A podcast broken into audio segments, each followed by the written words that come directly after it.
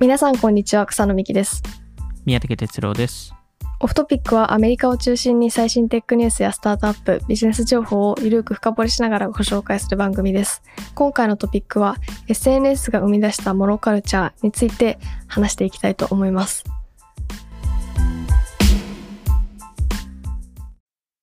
はいえっと一個お知らせがはい。ありまして、あの、ツイッターとかでは一応、あの、告知というか、情報は出てるんですけど、ポッドキャストウィーケンドに、あの、っていうイベントにオフトピックが出展予定です。はい。えっと、9月の、あ、10月ですね。10月の2日、あ、2日じゃない、1日です。1 1日の土曜日ですね。はい。に、えっと、開催されるんですけど、はい。ちょっと、概要は、あの、サイトとか、ちょっと概要欄に載せておくので、ぜひ、オフトピック好きだよっていう方は、ちょっと会いに来てもらえたら嬉しいですね。ちょっと誰も来ないとちょっと寂しくなるんで。誰も来ない。ちょっと、そうですね。ちょっと、あの、前回、これ2回目、その、ポッドキャストウィークエンドっていうイベント自体は2回目なんですけど、1回目はは出たいなと思いつつ出れなかったので、今回は、なんかいろんなポッドキャスターの方もいらっしゃってるので、うんなんか自分でもポッドキャストやられてるよっていう方とかも来ると、なんか、いろんな人に会えるので、それもそれで面白いのかなっていうのは思いますね。確かに前回行った時、いろんなはいポッドキャスターの方には話せましたからね。うでん。なんか、どういうことをやってるのかとか、なんかお互い、あの、お互い意外と聞き合ってたとか、そういうのを聞いてたりししてたので、今回はあれですよね。ちょっと、グッズを、はい。初グッズを出すっていうところですよね。まあ、ちょっとそんなにハードルは上げないでいただいて。でもまあ、オフトピックの、そうですね。なんか、可愛いもの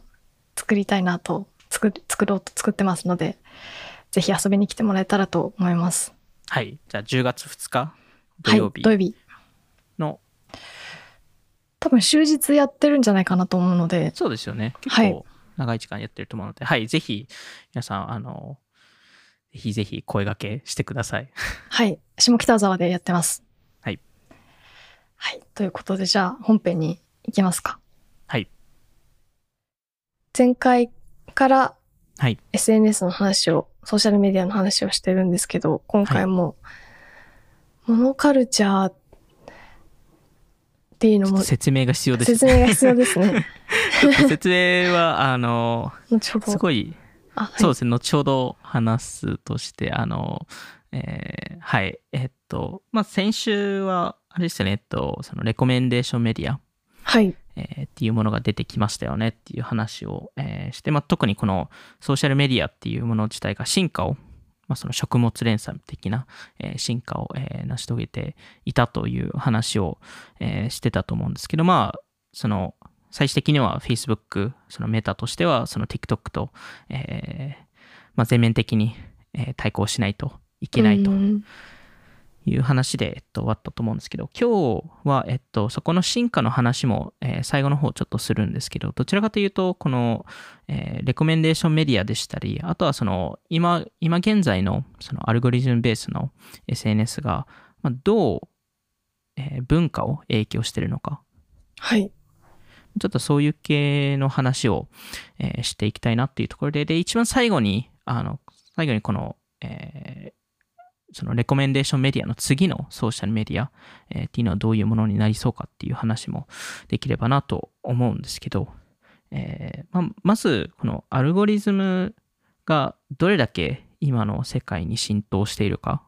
うん。はいっ。ていうところだと思うんですけど、まあ、そもそもあの SNS、えーですと Facebook、Twitter、Instagram も、えー全部、まあ、時系列系のタイムラインから、えーアルゴリズム、えー的なフィードに変わっていると思うんですけど、あのそれ以外も Spotify とか Netflix とかもそのパーソナライズされたインターフェース、確かに。なんか、あのそれもアル、ゴリズムですね。うんポスターとか変わりますもんね。そうですね。え変わりますよね。はい。あの、あとはその YouTube とかも、その、まあ、これも過去のポッドキャストでも話したと思うんですけど、7割の YouTube の視聴時間って、その、レコメンドから来てる。うわ7割。まあ、まあでもわわかり、わかりますよね。その、あの、自動再生パターンって多いじゃないですか。ああ、確かに、確かに確かに。あと、おすすめのページ見ちゃいますよね、やっぱり。そうですね。どうしても見ちゃうと思うので、なんかやっぱりそういう、まあ意味合いでも、その、レコメンドが多いのかなっていうのもありますし、ただ、やっぱりその、そういうメディアだけではなくて、例えば Google Maps とかはい。も、あの、例えば、えーえー A 地点から B 地点に行くための、あの、い一番最適なルートを教えてくれるじゃないですか。ああ、それも確かにレコメンドですね。それもアルゴリズムですよね。確かに確かに。まあ、いわゆるこれ、渋滞がこれぐらいありそうだから、こっち行った方がいいですよとか。何も考えずにそっち行ってますね。確かに。言ってますよね。あとは、あの、ウーバーイーツとかフードデリバリーアプリとかああ、も、その見せてくれる、その、その並び順とか、メニューの。メニューとか、その、えーどういうレストランが人気なのかとか、ああ、確かに。そういうのもアルゴリズムですよね。もう、自分の意思ではないことばかりですね自分の意思。ではないですよね。まあなんか究極言うとそのメールをあの書いたりとかその SMS で友達とか LINE とかするときにあのその次出す言葉もレコレコメンドっていうかよ予測されてますよね。ああ、確かに。なんか、あれもアルゴリズムですよね。よく、なんか、その、マイクロソフトの Teams を使ってる友達が、なんか、その、返信をするのが自動でレコメンドしてくれるらしいんですよ。その、ありがとう、ありがとうございますとか承知しましたみたいな。はい。なんかそれは レコメンドで出してくれても、本来の会話って、チャットツールで何だったんだっけって 思っちゃいそうで、なんか、でも、便便利っちゃ便利ですよね。メルカリといや、かもめちゃくちゃ、めちゃくちゃ便利です。うん。ありますけど、なんか文章かう、んその、考えなくていいっていうのは、打たなくていいっていうのは、僕もその Gmail とかであの英語で返信する際もなんか本当に最初の単語2個ぐらい出すとそのその次のやつが全部出てくるケースもあるんで、うーん、まあ、特にそのよくそのまた来週お願いしますみたいな、はいそういう系のものであれば。なんでまあ、どんなアプリもいわゆるその、えーその脳があのその答えを出す前に答えを出そう出そうとしてくれてる確かに。状況にあって、なんかす、あの、そこの、でも裏って見えないじゃないですか。ななんでこう、こうなってるのかとか、なんでこういうふうに表示されてるのかっていうのが。はい。で、まあ、よくその、あの、これって、例えば、フ Facebook のフィードで、その、特に投稿に関しては、あの、なんでこの投稿が出したのかって、多分 Facebook のエンジニアすらわかんないんですよ。うん、うんと、タイムラインにこの投稿が、はい。なぜこの投稿が出てるのかっていう。まあ、なんとなくの要素とかは多分分かってると思うんですけど、はい。あの、いろいろ機械学習回してるわけなので、なんでエンジニアさえやっぱり個人でわからないケースっていうのが多くて、ただあの、Facebook 広告って実はその、この広告が表示されている理由っていうボタンがあるんですよ。えー、知らなかったです。なんでそこで、まあ、あの、もちろん具体的には何も書いてないですけど、はい。でも何かしらの理由、いわゆるこういう理由で、えっと、この広告が表示されてるんですよっていうのを一応言ってくれるんですよ。あなたはね、こういう年齢層だから、みたいな、そういう。例えばですけど、こういう、その、えーこのオーディエンスグループに入ってるから、なるほど。うーん。でも、普通の投稿ってそうそのボタンってないので、そうですね、確かに。なんかその差ってなんだろうってすごい思いながら、えー思う部分はあるんですけど、あの、で、逆にその、まあ、例えばそういうアルゴリズムを避けようとする人ももちろんいると思うので、うん。そういう人たちってどこに行くかって、 Slack とか、その Discord とか、その、えーまあ、そこで、その、信頼できる人たちを集めて、そこでコンテンツのキュレーションとかをし合ったりとかはい。すると思うんですけど、ただ、そもそもそこのコンテンツを見つけた先が、その既存の Twitter とか、Facebook だったりからだったりするので、なんで結局アルゴリズムで影響されてるっていうのは、まあ多分ほとんどの場合変わらない。っていうところで、じゃあこのアルゴリズムがどう、えっと、その文化を影響してるかというと、えっと、まずその、そそのレコメンデーションメディア、まあ、特に TikTok、えーだと思うんですけど、が、えーっと、そのカルチャーアイコンをなくしてるんじゃないか。うーん。いわゆる、最近出たカルチャーアイコンってなんだろうって考えたときに、なんかあんまり出てこないなっていう。象徴的なセレブリティとか有名人とかブランドみたいなそうですねこ。とですよね。なんで、あの、エアジョーダンとかが多分すごい有名な、まあいい事例だと思うんですけど、なんか、で、これが出にくい理由って、そもそもレコメンデーションメディアで特に TikTok に関しては、トレンドのサイクルがめちゃくちゃ早い。そうですね。まあ TikTok の場合もう週、週ごとじゃないですか。下手したら日、数日ごとかもしれないです。まあそうですね。確かに数日以内にトレンドが変わったりしているので、で、逆にそのカルチャーアイコンって、その、伝統を作らないといけないので、うーん。なんで時間がかかるんですよね。どうしても。そうですね。確かなんで、そこのトレンドサイクルが早まった中で、そういうものを作るのって多分非常に難しくなっている。に。うーん。で、まあ、例えばですけど、最近、TikTok で、まあ、あの、最近って言っても、この、えっと、収録してる時点、えーで最近なので、あの、多分、これが公開されたタイタイミングではもうトレンドじゃなくなってる気がするんですけど、あの、ナイトラックスっていうはい。トレンドが、まあ、今話してる中でも数週間もう遅れてるので、あの、多分もうトレンドじゃないかもしれないんですけど、最初になんか、ウェブで記事見たの4月とかだった気がします。じゃあもう、もうトレンドじゃないですね。でもなんか一時期 Night Luxe っていうのって流行ったじゃないですか。はい。あの、で、じゃあこの Night Luxe ってその TikTok で流行った時、まあいわゆるそのナイトライフとかそういうものを一部表現したりをしてると思うんですけど、何に対しての、その、な、なんでこれが流行ったのかって、なんかカルチャー的要素があるのかって見ると、別になんかウェルネスカルチャーのリアクションでもないですし、その、特にその、パーティー環境がそのあの世代でなくなってたかっていうとそうでもないですし、うーん。じゃあ、なんか、いわゆるそのインターネット上でバズるための名前をつけたものうーん。なんじゃないかっていう話もあって、ええで、これがいわゆるそのトレンドとそのカルチャーを作るって多分2つ大きな違いがあるはい。ところだと思っていて、で、TikTok に関してはカルチャーを作るのにやっぱりどうしても早すぎていて、いわゆるカウンターカルチャーを作りにくい。うーん。ところだと思いますし、あとはその、結局そのナイトラックスもそうですし、まあ、ももっと前ですと、あの、カテッジコアとか、なんかいろんな多分、そのトレンドっていうのがあったと思うんですけど、何かその、今までのそのサブカルとか、そのカウンターカルチャーって、そのいわゆる一般メインストリームと反するもの？はい。じゃないですか。まあヒッピーとかパンクとかゴスとか。そういう系のものって、やっぱり一般から、えー反するものだと思うんですけど、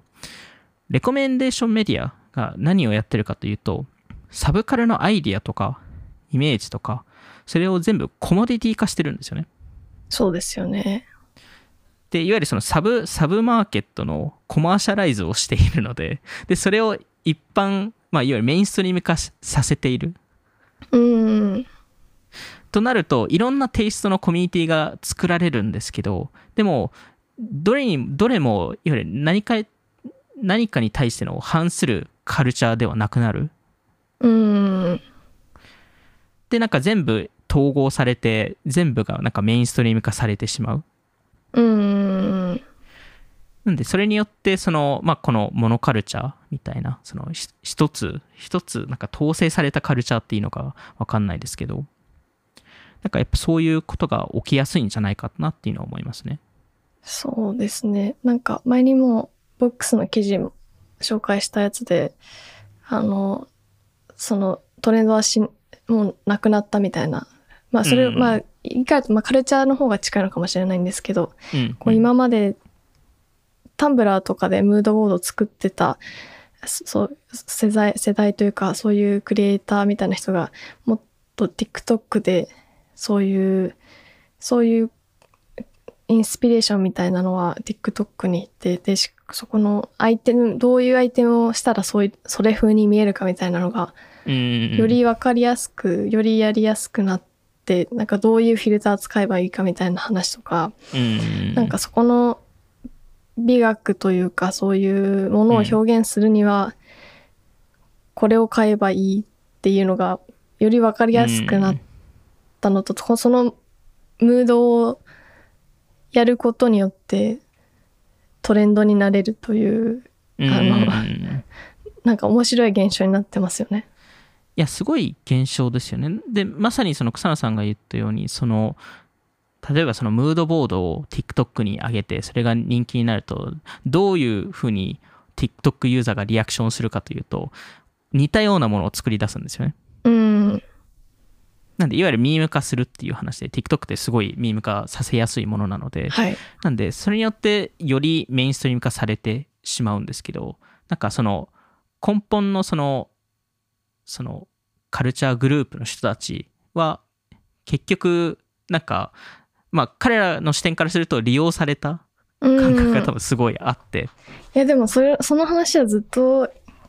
うん、なんか思ってました。前話しませんでしたっけ？なんかこういう話。まあちょっと話したかもしれないですよねう。ん。うん。なんなんか、そう考えると、その、その、 authenticity とか、はい。その authentic であること自体が、なんか、なんだろう、なんかすごい commodity 化されて、 commercialize されてるなっていう。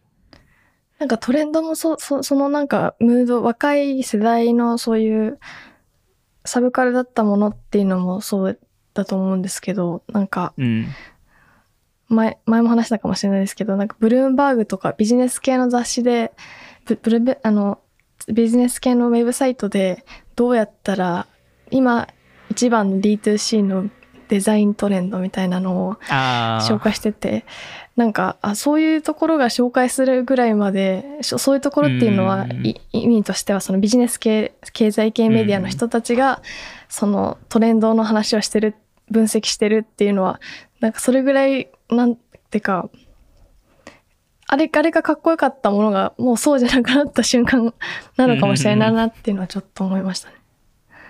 で、それが、そうなんですよね。その一般化することによってか、かっこよくなくなるうんじゃないですか。そのとでも、なんかそこ、それが、その繰り返しがどんどん速くなっていて、確かに。で、で、そのサブカル元々本当に信じてる人が、なんかそれで、なんかただ利用されたままか、なんか終わ終わるみたいな、えー感じにもなりますし、で、なんか逆にその、そこに乗ってる Z 世代の子たちとか、アルファ世代の子たちからすると、なんかどんどんいわゆる次のトレンドにどんどん行かないといけないので、うん。自分が誰なのかってやっぱり結構分かりにくくなると思うんですよ。うん。なんかよくその Z 世代の子たちとかそのアルファ世代の子たちが最近言い始めてることってこれって本当に自分が好きなのかアルゴアルゴリズムが言ったから好きなのかが分かんなくなってきてるっていういや、その問題はありますよね。いや絶対ありますよね。でもちろんその今までの社会で別にそれが起きてなかったかというとそうではないと思うんですけどはい。ただよりそれがまあ強調されてるのかなっていうところですよね。まあ確かに、まあファッション雑誌とかも含めたらトレ、うん。大きなトレンドの流れはあ,、そうですよね。りますけど、なんか全然、なんか絶対聞かないだろうなみたいな人が ACDC のうんうん T シャツ、バンド T シャツ着てるみたいな 瞬間見た時はなんか、あやっぱバンド T シャツトレンドみたいなのってあるから、うんそうなんだろう、そうなの、そっちなのか、それともめちゃくちゃガチファンなのかなっていう。うんが分かんなくなってきてますよねそういうのもうんだ。から、なんか、で別になんかそれを、ね、トレンドに乗ることは別に悪いことではないので、それに対して別に批判するわけではないんですけど、ただその、TikTok が、特にその Z 世代が TikTok を使う使ってる元々の理由って、そのより自分を表自己表現ができたりとか、特にインスタグラムに対してのカカウンターだったので、そのインスタグラムはそのえーインスタ映えみたいなカルチャーがあった中で、より自分を表現できるっていうプラットフォームだったはずなのが、本当に自分を表現できてるのかうん。なんかただそのトレンドにとらわれていてそれでそれで自己表現と言い言いながら本当自己表現してないんじゃないかっていう、あの、なんか考え方もあるのかなと思っていて。まあ、でもこれも、なんか一部仕方ないっていうところはあると思っていて、まあそもそもインターネットがこれだけコンテンツを、えー作れるクリエイターを生み出したわけなので、なんで、そのプラットフォーム側からすると、もうこうするしかなかった。はい。このアルゴリズム化するしかなかったっていうところで、結局そのアテンションの取り合い、その時間の取り合いなので、それこそ先ほどあの草野さんも言いましたけど、そのネットフリックスなんてその、えー、ネットフリックスの多分自社調査によると、アプリをユーザーが開けてから90秒以内で、その、えー見たいものを決めない、決めないと離脱してしまうんですよ、基本的に。うーん、いっぱいやりすぎてみたいな。おそうなんですよめちゃくちゃわかります。ウォッチリストだけめちゃくちゃ溜まってくっていう。結局何見たかったんだっけって言って、またアプリ閉じるみたいな。で、結局サムネイル見るじゃないですか、はい。その時って。はい。で、へ平均ユーザーだいたい1サムネイル1.8秒しか見ないんですよ。うーん。で、なんとなくわかります1.8秒以内でコンバージョンさせないといけないんですよ。その各サムネイルは。あで、逆にネットフリックスからすると、そ、そこの、まあ、90秒以内で離脱してしまうと、例えばフォートナイトに行っちゃったりとか、TikTok に行っちゃったりとか、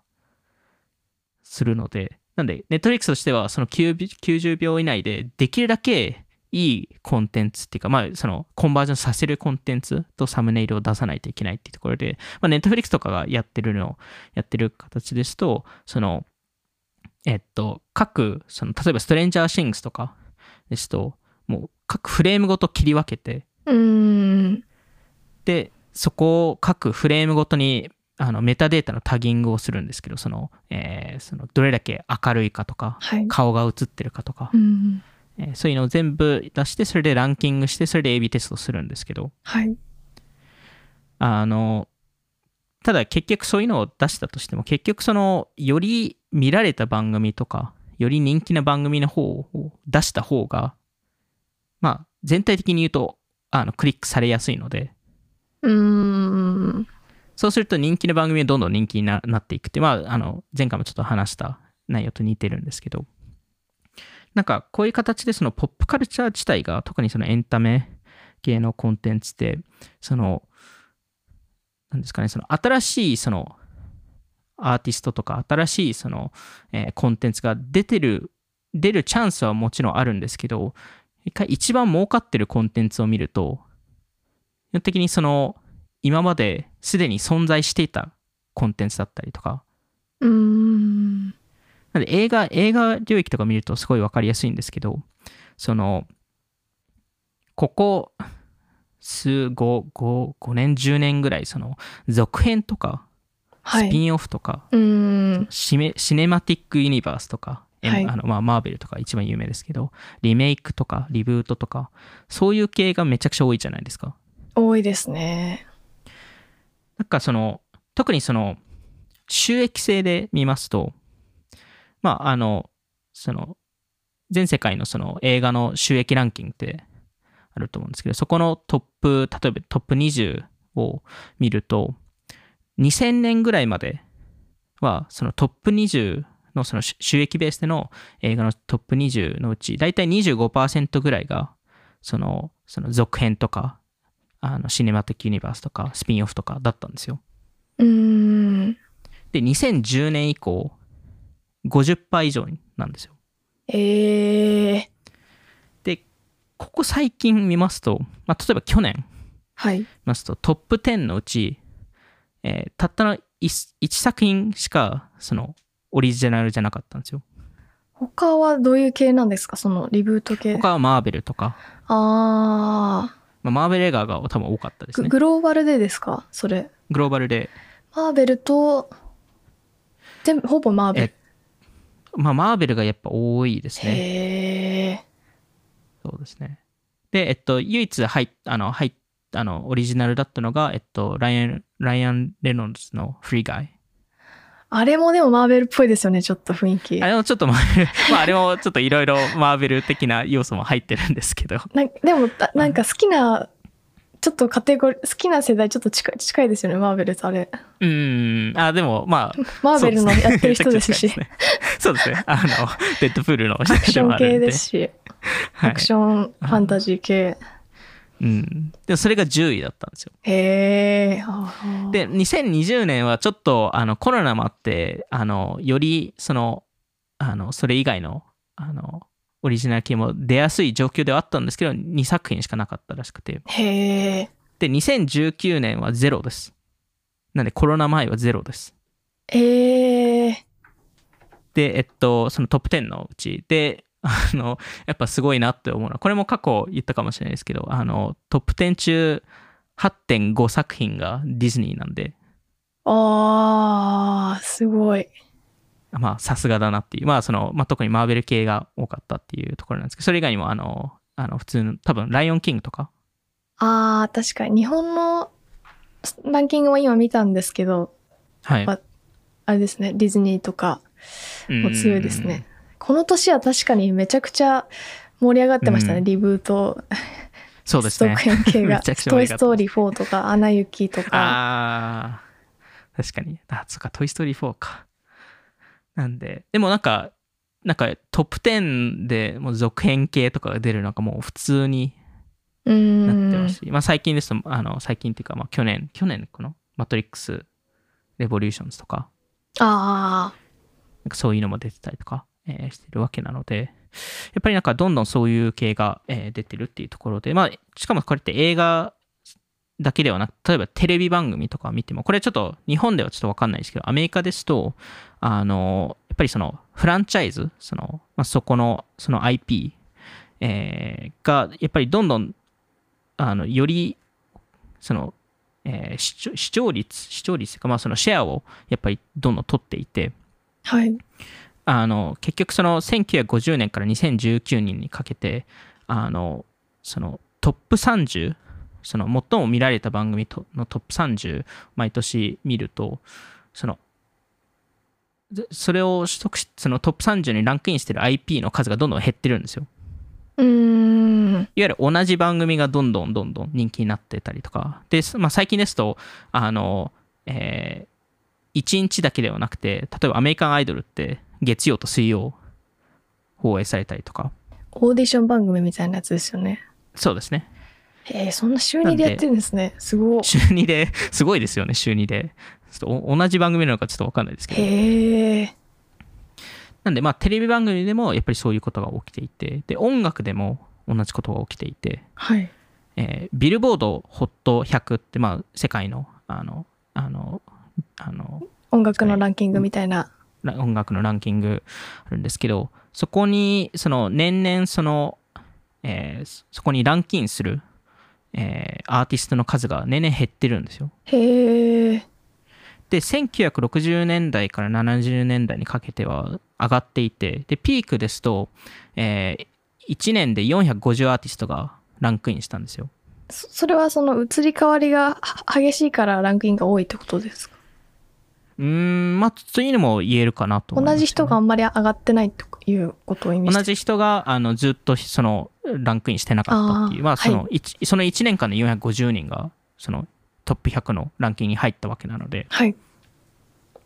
えっとでえっと今ですと、いえっと、直近が多分2019年とかの数字だと思うんですけど、えっと、まあ300人ぐらい。うーん。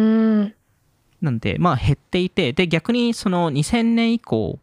えーその、えー一人のアーティストが、その HOT100 にその複数曲はい。をランクインさせる、えーさせてる数も上がっは上がっていて、うーん。なんであのドレイクさんとかテイラー・スウィフトさんとかが、まあ、よくランクインするんですけど、まはい。あ、そこも平均、その、えーまあ、より人気なアーティストがよりランクインするような形に、えーなっていますと。で、えっと、本でも同じことが起きていて、はい。本ですとあのニューヨーク・タイムズのなんかベストセラーランキングみたいなのあるじゃないですか。ありますね。そこのトップ10を見ると、その昔ですとやっぱりそのリピート、リピートする人が少なかった。いわゆるトップ10に一度入った人がもう一回トップ10に入る。ああ、はい。で、特に同じ年で入るっていうのが、やっぱりあんまりなくて。えー、別もう1年に前なんとな何冊か出してる人が例えば 2, 2冊出して、どっちもトップ10入りするとか。で、それが1990年以降、割と、あの、え逆に1990年以降は毎年少なくとも1人は2回はランキングしてる、ランキングしてるので。はいで、えっと、まあ、す同じように、えーその人気な著者ほど、まあ、リピートしてるっていうところと、ビデオゲームの領域を見ても、えーやっぱり同じようなことが起きてたりとか、あとファッション。はいファッションですと、やっぱりトレンドがどんどん早まっているんですけど、なんかよく、あの、批判されがちなのが、なんか、おいろんな店舗行っても同じような服が置いてある。うーんトレンドです。ですしね、うん。そうですよね。やっぱそのトレンドをあの予測する、えーブランドが増えている。ああなるほど自分たちが作りたいものっていうよりはちょっとトレンドもうちょの要素がちょっとふ、うん。増えてるというか割合が増えてるそうですね。そこの、いわゆるトレンドを予測するためのデータを、えーまあ、いわゆる AI とかを使って、で、結局似たような商品がどんどん作られたりとか、まあ、あの、それを一番事業化うまくしたのが多分シーインとかですけど、まあ、その、もともとファストファッションとかもそういう領域の人たちだと思うんですけど、まあ、なんか、いろんな形で、その、同じ、その、どんどん人気になるものが人気になっていくっていうところで、いわゆるその、カルチャーがどんどんそ、そこの人気アーティストとか人気なえーものにどんどん統一されていく。はい。で、えっと、逆にその新しいアーティストもど出てきやすいのは出て、出てきやすいっていうか、その出られ、あの、多少なり人気にはなれるんですよね。そのレコメンデーションメディアのおかげで。はい。あの、それこそ、えー2020年とかですと、あの、えー1500曲ぐらいが、えーそのバイラル化したんですけど、はい。あの、そ、そこからいわゆる、あの、生まれた新しいアーティストはい。っていうのが 100, 100人以上いたので、うーん。なんでまあ TikTok の影響で、んその100人ある程度そのブレイクしたアーティストっていうのがいたりとするのは、まあそれ自体はすごいいいことかなとは思うんですけど、ただ、結局、彼らが、まあ、ある程度人気になったとしても、その大人気の領域に行くのって、やっぱ結構ハードルが高いのかなっていうところと、なんか結局、特に TikTok に関してはみんな同じフィルターとか、同じ音声とか、同じ曲とかを使い始めると、結局その新しいカルチャーが生まれるのか？うーん。あとはその我々のそのカルチャーとの関係性ってどういう風に変わっていくのか？い今はどういう関係性だと思ってますか？今はやっぱりそのどんどんこのレコメンデーションメディアになるにあたってどんどんパッシブになっているかなっていうところで受け身になりがちというか。そうですね。そのうただ受け入れるだけ。で昔ってそのあの本棚とか持ってそそこに CD とか飾るじゃないですか。うーん。でどの曲を聴きたいかって CD 選ばないといけないじゃないですか。はい。でも今その音楽のコレクションって多分 CD に置いてなくて Spotify にあるんですよね。なんかたまに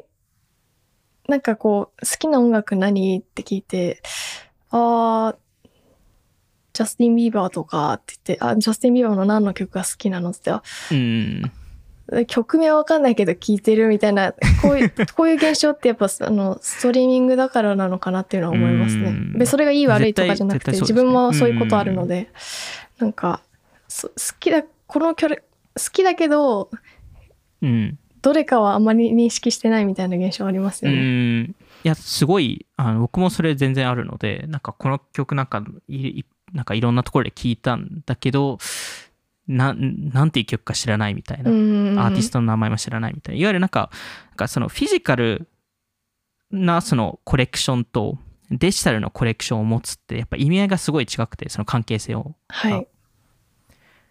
かそこが、その、今までですとやっぱり体験をこっちから求めに行かな行かないといけなかった。うーん。で、しかもその求めに行く後に、いわゆるどういうふうにそれを保管したりとか、どういうふうに飾ったりとか、どういうふうに消費するっていうのも変わってくるじゃないですか。はい。でも逆にデジタル、デジタル上でやると、それが全部統一されてしまうので、うーん。その持ち物、フィジカルな持ち物ほどやっぱアイデンティティに関わるものって、そそれ以上のものってあんまりないと思ってるので。なんで、なんか場合によってはその、例えばその買った CD とか買った本とかを一生読まなくても、それを飾ってるああるだけで自分の自己表現になるんですよね。なんかやっぱそういう意味だと、やっぱりちょっとアイドル要素、と特に K-POP とかはそこら辺がめちゃくちゃ強いなって思います。あとうん例えばハリースタイルとか、ちょっとアイドル的な要素がある、それこそはポカルチャーアイコンだと思うんですよね。その、うん。あの、レコードがめちゃくちゃ売れたじゃないですか、ハリースタイルの。あうんれも、確かに。曲が単純に売れたし、めちゃくちゃヒットもしたけど、うんハリースタイルのことが好きというファン層がうん結構他のアーティストよりは多いとは思うんですようね。ん、確かに。なんかそういうのは、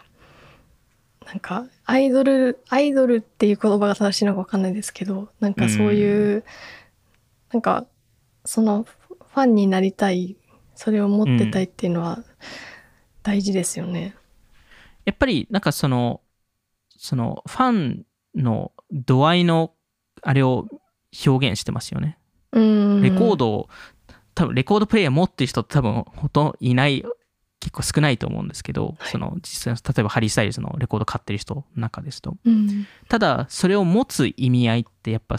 彼らにとってはすごい大事なので、うん。なんかそこの関係性っていうのがやっぱり、あの、いそのデジタルのものと比べるとやっぱ全然違うっていうのはあって、なんかそこの、なんか分岐点というか、そのアイドル、なん、なんていうんですか、超ポップアイコンになる分岐点っ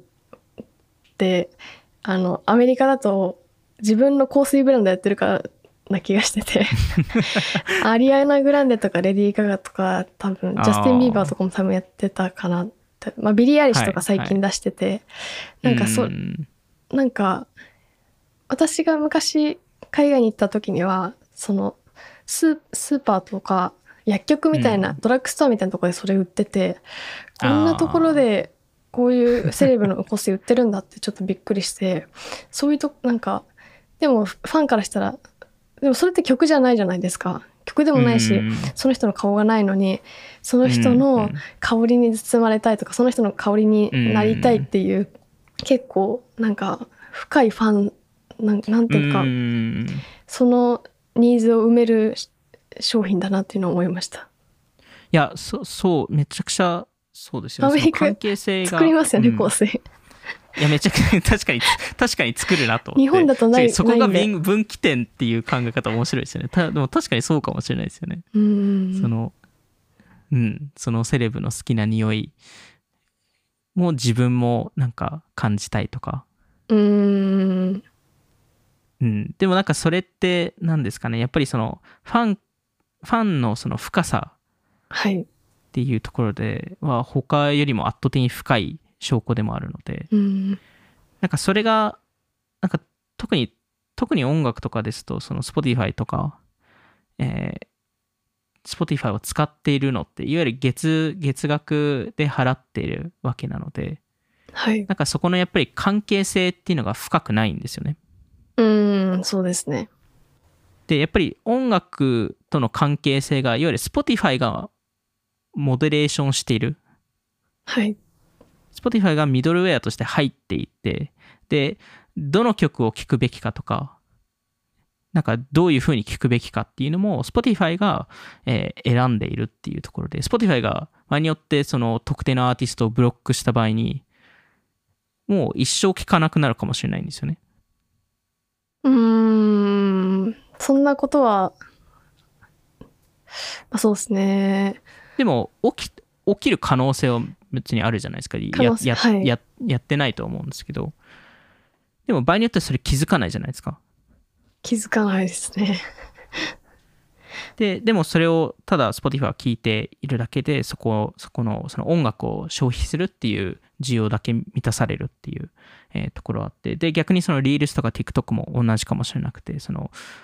これを、この動画を見たいから見てるのか、うーん。それとも、単純に与えられたものを見てる、見てそこで判断してるだけなのかっていうところって大きく違いはあると思っていて、はい。なんかそこの、まあ、それこそ前回話したそのインスタグラムをなんでその使うのか、その自分のその友達とかをフォローしてる人をの写真とかコンテンツを見たいから開けてるっていうところと違う。うーん。で、逆にツイッターとかはその、なんか若干間に入ってると思っていて、はい。そのフォローしてる人たちを、えっと、いろいろあのモデレーションもユーザーもできるので、うんそういうところは多少、まあもちろんインスタとかも多少なりそういうのはあるんですけど、なんか、このコレクションを作るっていう責任がユーザーに、ユーザーから離れていってしまってるほっていうのが、その、カルチャー的にいいのかっていう。結局し人がカルチャー選ばなくなって、アルゴリズムがカルチャー選んでしまうと、それをマスに届けるのはアルゴリズムなので、はい。そうすると、よりそのモノカルチャーっていうものが生まれやすいんじゃないかとか。あー。で、なんかその、例えば YouTube の使い方はい。で世代でちょっと変わってるんですけど、はい。なんか大きくわ分けると、その、より上の層とより下の層っていう、ちょっとあの、あの、どの、どの年齢が上の層かっていうのは言わないですけど、あ のえ？いや、まあな、なんとなく皆さん多分想像してくださいっていうところで、はい。あの、その、より上の世代がどう YouTube を使ってるかっていうと、検索風に使ってるんですよね。特定の曲とか、特定の動画を見つけたい。っていう軸はその何を示してるんですか、それは。あ、ね、ね、年齢、年齢で。あ、はい。あ、すいません。まあな、ななんとなくです。別になんか、もちろん例外は、はいあの、両側にいると思うんですけども、ちろんです。あの、より上の層は、その検索のメンタリティで YouTube を使っていて。特定の動画を見たいからそれを検索したりとか。でも、より若い層の世代っていうところは YouTube をセレンディピティ要素として使ってて、いわゆるディスカバリーのメンタリティを持ってるんですよね。おいわゆるー。何かを、えー何か特定のものではなくて何か面白いものを見たい。はい。じゃあとりあえず YouTube 行こうと。で、例えばおすすめのセクションに行こうとか。はい。で、これって、なんかこの考え方ってすごい重要な差があって、で、なんかちょっと不思議なのはテレビと逆なんですよ。あー。テレビですと、あの、あの、そのチャンネルサーフィンって、あアメリカでよく言うんですけど、そのテレビでいろんなチャンネルをあの切り替えて、なんか面白いものを探すっていうのは、より上の層がやることで、ザッピングするって。はい。そう、あザザッピングするっていうんですね、日本語だと。私の世代ではそうだった気がします。これ聞いたことなかったです。どうしてザッピングなのかちょっとしわかんなかった。確かに。ザッピング。はい。あーで、それと比べると、その若者層って、その、それこそ、ストレンジャー・シングスを見たいから、ネットフリックス見たりとか、やっぱりよ、より特定のものを見たいから。えー行くっていうところあるんですけど、ただ、その、パッシブに受け入れる、えー方がやっぱ多いとは思うので、最近ですと。はい。なんかそこに関して、そのユーザーが、その、なんですかね、どういうふうに、ですかね、それが進化するべきなのかっていうのはちょっと僕もわかんないんですけど、なんかその、そもそもその、コンテンツの扱い方もすごい変わってくると思っていて、そのエンタメの消費方法はい。あ例えば本読むときって、あれってパッシブな動きじゃないんですよね。うーん。でそもそも読みたい本を選ばないといけなくて、で、えーっと、その本をその読みながら、その想像しないといけないじゃないですか。その何が起きてるかっていう。で、実際にそれを読まないといけなくて、で、途中で例えば、あの、えー途中で誰か友達と喋って、そこに、あの、ストーリーって勝手に進まないじゃないですか。はい。結局その本に戻ってきた時にまたそこから読読まないと本そのストーリーって進まないのではい。なんで結局本読むのって、その本、本を書いた人と、その本と、あとそのユーザーが、チームワークをかけて、それを、あの、本本を消費する？うーん、そんな考え方なかったですね。受け身の趣味だと、ちょっと思ってましたけど、そう考えたら確かに僕は。確かに昔は多分受け身として見てたんですけど、はい。ただ、より受け身のものが出てきたっていう話かもしれないですけどね。確かに。確かに。で、で結局テレビとか映画も、もちろん、あの、本よりは、本よりはパッシブだったんですけど、はい。ただ、ぱりそれでも選ばないといけなかったじゃないですか。映画館に行くとか、どの映画を選ぶとか、はい。うんどのネットフリックス番組選ぶとか、うん TikTok に関しては、さらにパッシブになったんですよね。そうですね。確かに。コンテンツが与えられて、それがいいか悪いかっていうのを選ぶだけなんですよ。で、悪いと選んだら次の動画にそのまま行っちゃうので、あー確かに。このエンタメの消費方法っていうのは、まあ、あの、プロコンももちろんあると思うんですけど、はなんかすごい、なんですかね、その、えっと、マスにとってはいいことなんですよ。マスの消費者。マスの消費者にとっては良くて、で、はい特定の消費者にとって悪いんですよ。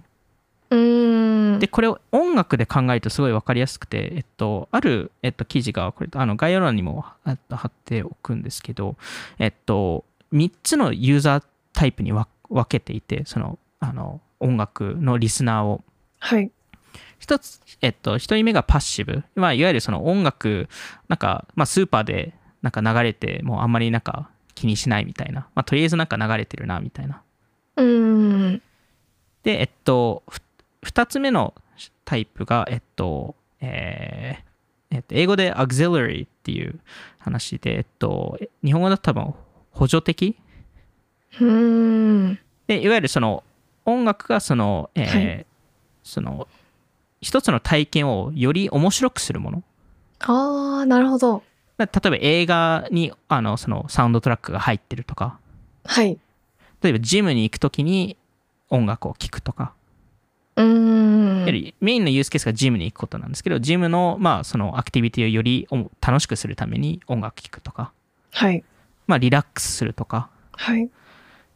で、えっと、一番最後が、あの、intentional listener って言って、まあ、意図的に、えーもうその音楽を聴くために選んでいますと。はい。で、もちろん、あの、人によっては、その、あの、場合によってパッシブになったりとか、補助的になったりとか、意図的になったりとかすると思うんですけど、やっぱり意図的なリスナーって少ないんですよね。全体的に。うーんやっ。もう、この、あの、アルバム全部聴きますとか、はい。なんか、こういう自分なりのプレイリストを作るとか。はい。えー。で、えっと、ス Spotify は誰のためにあるかっていうと、最初の2種類の人のためにあるんですよ。うーん。パッシブと補助的なリスナーにとっはいてすごいいいことなんですよね。はい。あの、もう、なんかジムのプレイリストがあったりするじゃないですか。はいい。ろんな人がレコメンドしてくれる。うーん。なんで、それを押せばもうき聞いていいっていうだけなんで、はい。Spotify とかそのアルゴリズムが一番その悪影響してるのがこの意図的なグループうーん。で結局彼らってそのなんかもっと面白いものを見つけたいんですけど Spotify がそのアルゴリズムによってどんどんその真ん中の層そのモノカルチャー的なそのいわゆる人気な曲をレコメンドしてくれたりししてしまうのでうーん。それによってそのそこそこに対してのやっぱり批判とかが生まれるっていうところですね。なるほど。昔だったら CD ショップに行って自分で探したりとか、そうですねレコード屋さん行ったりとか、うん今もまあありますけど、スストリーミングじゃなかなかしにくいですよね。確か結局そのレコメンドを逃れないので、に。逃れられない。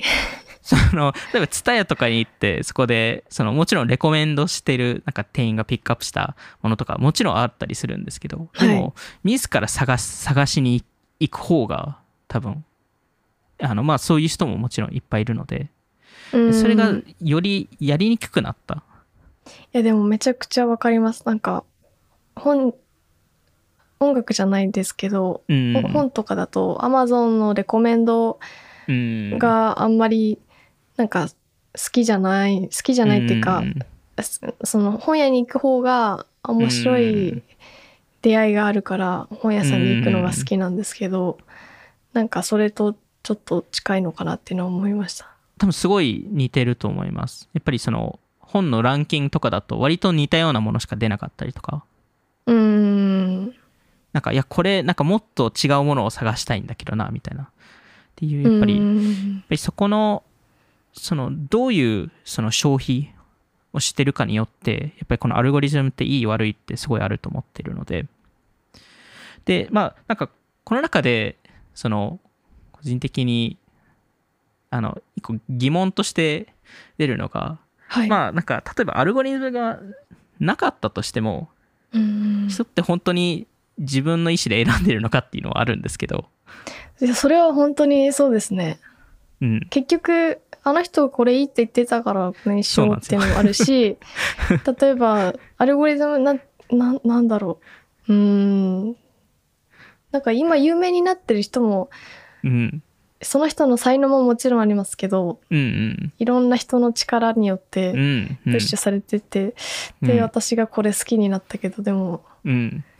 それは大きい事務所にいたからなのではみたいな。そういうのもありますよね。そね。でそれがいい悪いかはない。あもちろんいい悪いかは置いてなんですけどそのいわゆるアルゴリズムを責めるっていうのももちろんわかるんですけどはい、でも根本として人はその草野さんが言ったように友達が好きだからこの曲が好きなのかっていう、えーであれば自分で本当にこの曲が本当に好きと思って選んでるのかが疑問としてあるべきっていうところで。いやでもいいんじゃないですか？でも逆もあるじゃないですか？この友達が言ってたけど刺さらなかったっていうのもあるし。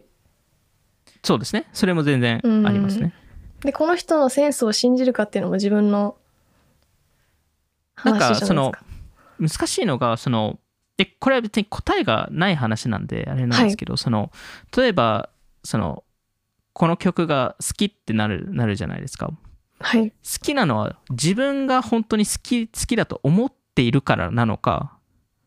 それともこれが世間的に好きだと言われてるから自分も好きにななるのか。あそれとも友達が好きだだと思ってるから自分自分も好きだと思うのかっていうところで。であのよく多分分かりやすいパターンですとえっと例えばえっと、えー異性で好き好きじゃんなんか恋愛対象として見てなかった人がーはい。急に友達と付き合い始めてなんか魅力的に感じ始めたとか。ああでもそういうのってあるじゃないですか。はい。でそれっていわゆるそのでももともと自分が好きだ好きじゃなかったのに好きになったのはそのもう一人がその自分の友達が付き合い始めたからっていうところで。うーん。だからそれって自ら本当に自分自分の判断で好きだと思ってるんですかっていう質問に戻るんですけど。うーん。だからここれが、まあ、し正直これ答えない話なんですけどあの個人的には結構そのあの他の人の行動ってすごいその人が判断する上ですごい重要になってきてると思っていて。はい。なんか人ってその人間そのどの動物よりも真似が真似する能力が持ってる動物なのではい。なんでその赤ちゃんとかがこれすごい分かりやすいんですけど赤ちゃんって生まれた瞬間その自分の親の真似をししだすんですけど生存戦略ですもんねもそうですよね。でも同時に生存戦略だけじゃないんですよ。何がえっと例えばその疲れるか。赤ちゃんのお母さんがはい、えっと例えば横何か別のものを見てたとするとはい、その赤赤ちゃんもそそこそのものとお母さんの関係性を考え始めるんですよ。へえでそれが欲しいのかっていうのを見見出してで欲しければ自分も欲しいってなるんですよね。うーん。なんかこのなんでなんかこの真似するっていう概念とかその他の人のそのですかね、その、そのものとか、その音楽、まあ音楽でもいいですし、そのものとの関係性っていうところってすごい重要なんだなって思う瞬間もいろいろあってきて、で、そう、そう考えると、なんかアルゴリズムを批判するのもいいんですけど、そもそもアルゴリズムってこれをただ置き換えてるだけなんじゃないかなっていうところで、人間ってそもそもそうだったっていう。はい、人間ってそもそも判 自分自ら判断あんまりしてなかったっていうところがあるんじゃないかっていう話で、で、その、その、いわゆる人。をベースにいわゆる友達が好きだから、えーこの曲好きになるっていうところが友達ではなくてアルゴリズムに置き置置き換えてるうーん、確かに。っていう、まあ、い一考え方 えーとしてもああってちょっとこれを言い始めるとあなんかあなんか何も自分で判断してない 感じになっちゃうんであれなんですけど、まあなんかあのあの。もちろんアルゴリズム批判批判っていうかまあそういうあの危険性はあるものでもあると思うんですけどただ根本的に、えーどこまで人間はその好きなものとかを判断しているのかっていう、まあ、課題がある中で、まあ、ちょっとこの話をするとええになっちゃうんでちょっと次のトピックに行くと。じゃあこういうアルゴリズム的なメディアとかが流行,、はい。流行る中で次のソーシャルメディアの進化は何でしょうっていう時にまあやっぱりそのレコメンデーションメディアってまあこの AI とかアルゴリズムが活用される時代になってくるんですけどよりそれが強調されるところで、まあ今までですとこのアルゴリズムがカルチャーを、えーまあその、えーなんですかねその作るというか影響する？うーん。影響するって言葉が正しいのかな？その、えーで、その AI がカルチャーを作れる時代になってくるのか、はい。いわゆるコンテンツを AI が作る。うーん。で、それが、えっと、全員が、えーその作れるようになると、まあ、この今までのそのレコメンデーションメディアを倒せるんじゃないかと。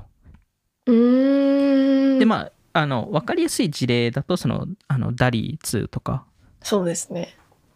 そのテキストを使って、その、えー画像生成をする。なんか、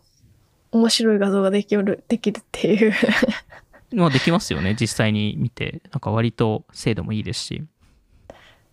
ななんか、例を挙げたいなと思ったんですけど、思いつかなかったです。ちょっとダリ見たことないか人に。そうですね。じ実例を多分見るとすごい分かりやすいと思うので。でえっとなんか個人的にこの領域ってすごい個人的にすごい興味も昔から持ってた領域だと思うんですけどなんか最近 TikTok もそのえー動画を作るときグリーンスクリーン機能ってあるじゃないですか、その自分のバックグラウンド。そうですね、はい。背景を。それをあのあのテキストで説明すると自動生成してくれる機能を出して、うーん。まあ、いわゆる打率的な話ですよね。出てましたね。なんで、まあ、いわゆる AI グリーンスクリーンと彼らは呼んでるんですけど、まあ、うんなんかそういうのがやっぱりもう出始めてる、はい。えータイミングではあるので、なんで、まあ、これによって、その、いいところで言うと、誰でも本当にクリエイターになりやすくなる。うーん。その、えーまあ、ダリ2の今画像生成だけですけど、まあ、後々絶対動画生成になるなってくるので、はい。そうすると、あの、誰でもテキストを入力するだけで映画が作れるとか、それやばいですね。やばいですよね。アニメーションとかだったらもっとさらに近くにありそそうですね。う。ん。台本を作るだけで映画が、映画とかアニメーションが作られるみたいな。あー、ありそう。俳優どうするんだっていう話なんですけど、えっと、あー。確かに。あアニメ、アニメだったら簡単ですね、すぐ。アニメの方がまあそうですよね。簡単だと思うんですけど、なんか、あの、まあそもそもその AI を使って、そのメタとかですと、そのバーチャル空間をつ作ったりとか、その音音声コマンドで、はい。そういうのももうすでにあるので、ぱりそういうところが、のえー重要になってきたりとか、最近 OpenAI、えーとか Google がその、えー機械が人間のように音声とか音楽をき聞き取れるトレーニングをさせようとしていて、人間のように楽しめるってことですか？楽しめたりとか、その、なんで、まあ、いわゆるその音楽のその理解ですよね。はい。で、そうすると、その音楽が作りやすいんじゃないかとか、その機械が。うーん。でそういう、その、今までその人間が、えー人間しか作れなかったクリエイティブの領域も音楽がより作れるんじゃないかとか、ヒットソングメーカーが生まれちゃうわけですね。誰でもヒットソングを作れちゃうみたいな。まあ、それそれによって何もヒットソングではなくなっちゃうんですけど。はい、確かに。確かに。で、なんか最近ですと、その GPT-3 ってあるじゃないですか。それ、これも AI のもので、そのテキスト？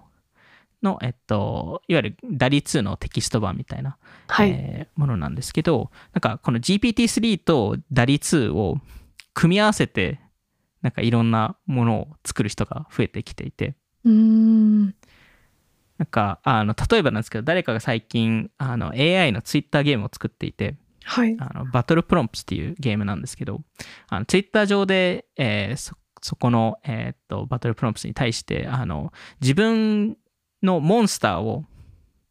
えーツイートでテキストで説明するんですよ。はい。なんで、えっと、確かなんか誰かがめちゃくちゃ強い人間っぽいピカチュウみたいな。うーん。で、それを、えっと、えーすごいいいねされた場合に、そのバトルプロンプスがそれを、そのテキストを DALI2 に落とし込んで、そうすると画像が出てくるので、そのキャラクターが作られますと。はい。で、えっと、それを2体、えー別の人のキャラクターも同じように作って、で、そこの、えーテキストをベースに GPT-3 上であの戦わせるんですよ。はい。もしこのキャラクターとこのキャラクターが戦った場合にどうなりますかと。でそれをあの、ちょっとドラマチックな感じで、あの、ナレーションしてくださいと。で、誰が、誰が勝ったか教えてくださいっていう、あの、のを GPT-3 に落とし込むと、なんかそこの戦いのなんか説明とかをしっかりやってくれるんですよ。へえ。面で、白い。もちろんこれってすごいシンプルなバージョンですけど、これが動画とかアニメーションとかできるようになって、なってくると、はい。誰でもそういうものが作れちゃう。ストーリーも作れちゃいますもんね。ストーリーも作れちゃいますし、そういうものが、例えばですけど、なんか、えーまあ、どっかのタイミングで、例えばオフトピック内で、なんか、あの、うフェイクの YouTuber をつ作りましょうと。はい。で、打率上で、なんか、あの、えーいわゆる GPT-3 上で、えー毎週アイディアを思い浮かばせて、うまい思い浮かばせて、はい。で、それを打率、まあ打率の動画版で、それを動画化してしてくださいって言うと、勝手に AI が全部作ってくれるんですよ。わあ。そういう時代っていうのが可能、可能になってくるんですよね。やってみましょう、それ。そうままだできないですけど、動画版がないんで。なんですけど。でもなんか、例えばば、GPT-3 にゲームアイディアを考え、考えてくださいっていうのを出して、で、はいそこのゲームアイディアをベースに打率にそこの、その、なんか、デモ、デモ画像を作ってくださいみたいな、っていうのができるんですよ。うええもう。で、それをいわゆるそのゲームのアイディアにつ使うみたいな。で、それをいろいろいろんな人にピッチしてうまくいけばそれを実際ゲーム制作するとか。なんか、本当に、それ、もう、それいいことのような気もしつつ、何も考えなくなってしまった感じね。もしますね。なので逆にその最初のテキストの部分は人間が書かないといあ、けないので確かに確かに。でそこの書き方とかはすごい、その逆に書き方のガイドラインとかそういうのがすごい出てくると思うんですけど、文章力。逆にその文文章力でもないんですよね。これってなんかすごい特定の書き方で今は。うーん。やっぱりその今までのその音声コマンドとかですとその前回も話したと思うんですけど前回というか Google の回かあのアメリカですと音声コマンドけ結構単語ベースはい。でやるんですけど打率とか GPT-3 の場合ですよりややっぱりそのより説明しないといけなかったりとかうーん。でその説明の仕方とかは場によって多分結構コンサルとかそういうのが生まれるのかなと思うんですけどああ。まあ、あの、ただその、それが、でもそれまで、その、いわゆるアイディアまで GPT-3 が考えてくれる、くれるかもしれないので、はい。例えばなんか GPT-3 用の、あの、てあの、えー、ダリ2に埋め込むようなテキスト文を GPT-C にお願いして出してくださいっていうのを聞け聞けちゃ聞けちゃうので。うーん。なんで、そう、それが続くと、どんどんひ人が、あの、よりパッシブな、あの、しあのコンテンツ消費者だけになって、で、そうすると、いわゆるそのは AI がどんどん、その、コンテンツ制作をしていくっていうところになってくるんですけど、その中で、なんか、本当に新しいものを作れるのかって。いうのが、そこは個人的には分かんなくて、はい。例えばですけど音楽で例えばジャズっていうジャンルが今まで存在しなかった時に AI ってそれを作れるのか？内前提で生み出せ内るかっていう。前提で、うん、なんで完全に新しい音楽とかあの動画のジャンルを作れるのか？うーん。でこれって今までのそのデータとかから見るとやりにくいっていう判断になりがちだと思うんですようーん。いわゆるまあ、あの、そもそもこういうアルゴリズムとか、そのトレンド予測とかの影響で、そのモノカルチャーが作られてるわけなので、はい。どんどん同じようなものしか出てこなきませんと。うーん。でも、なんか同時にそこに対しての反論をするのであれば、そのそもそもイノベーションって、イミテーション、真似真似することから始まるので、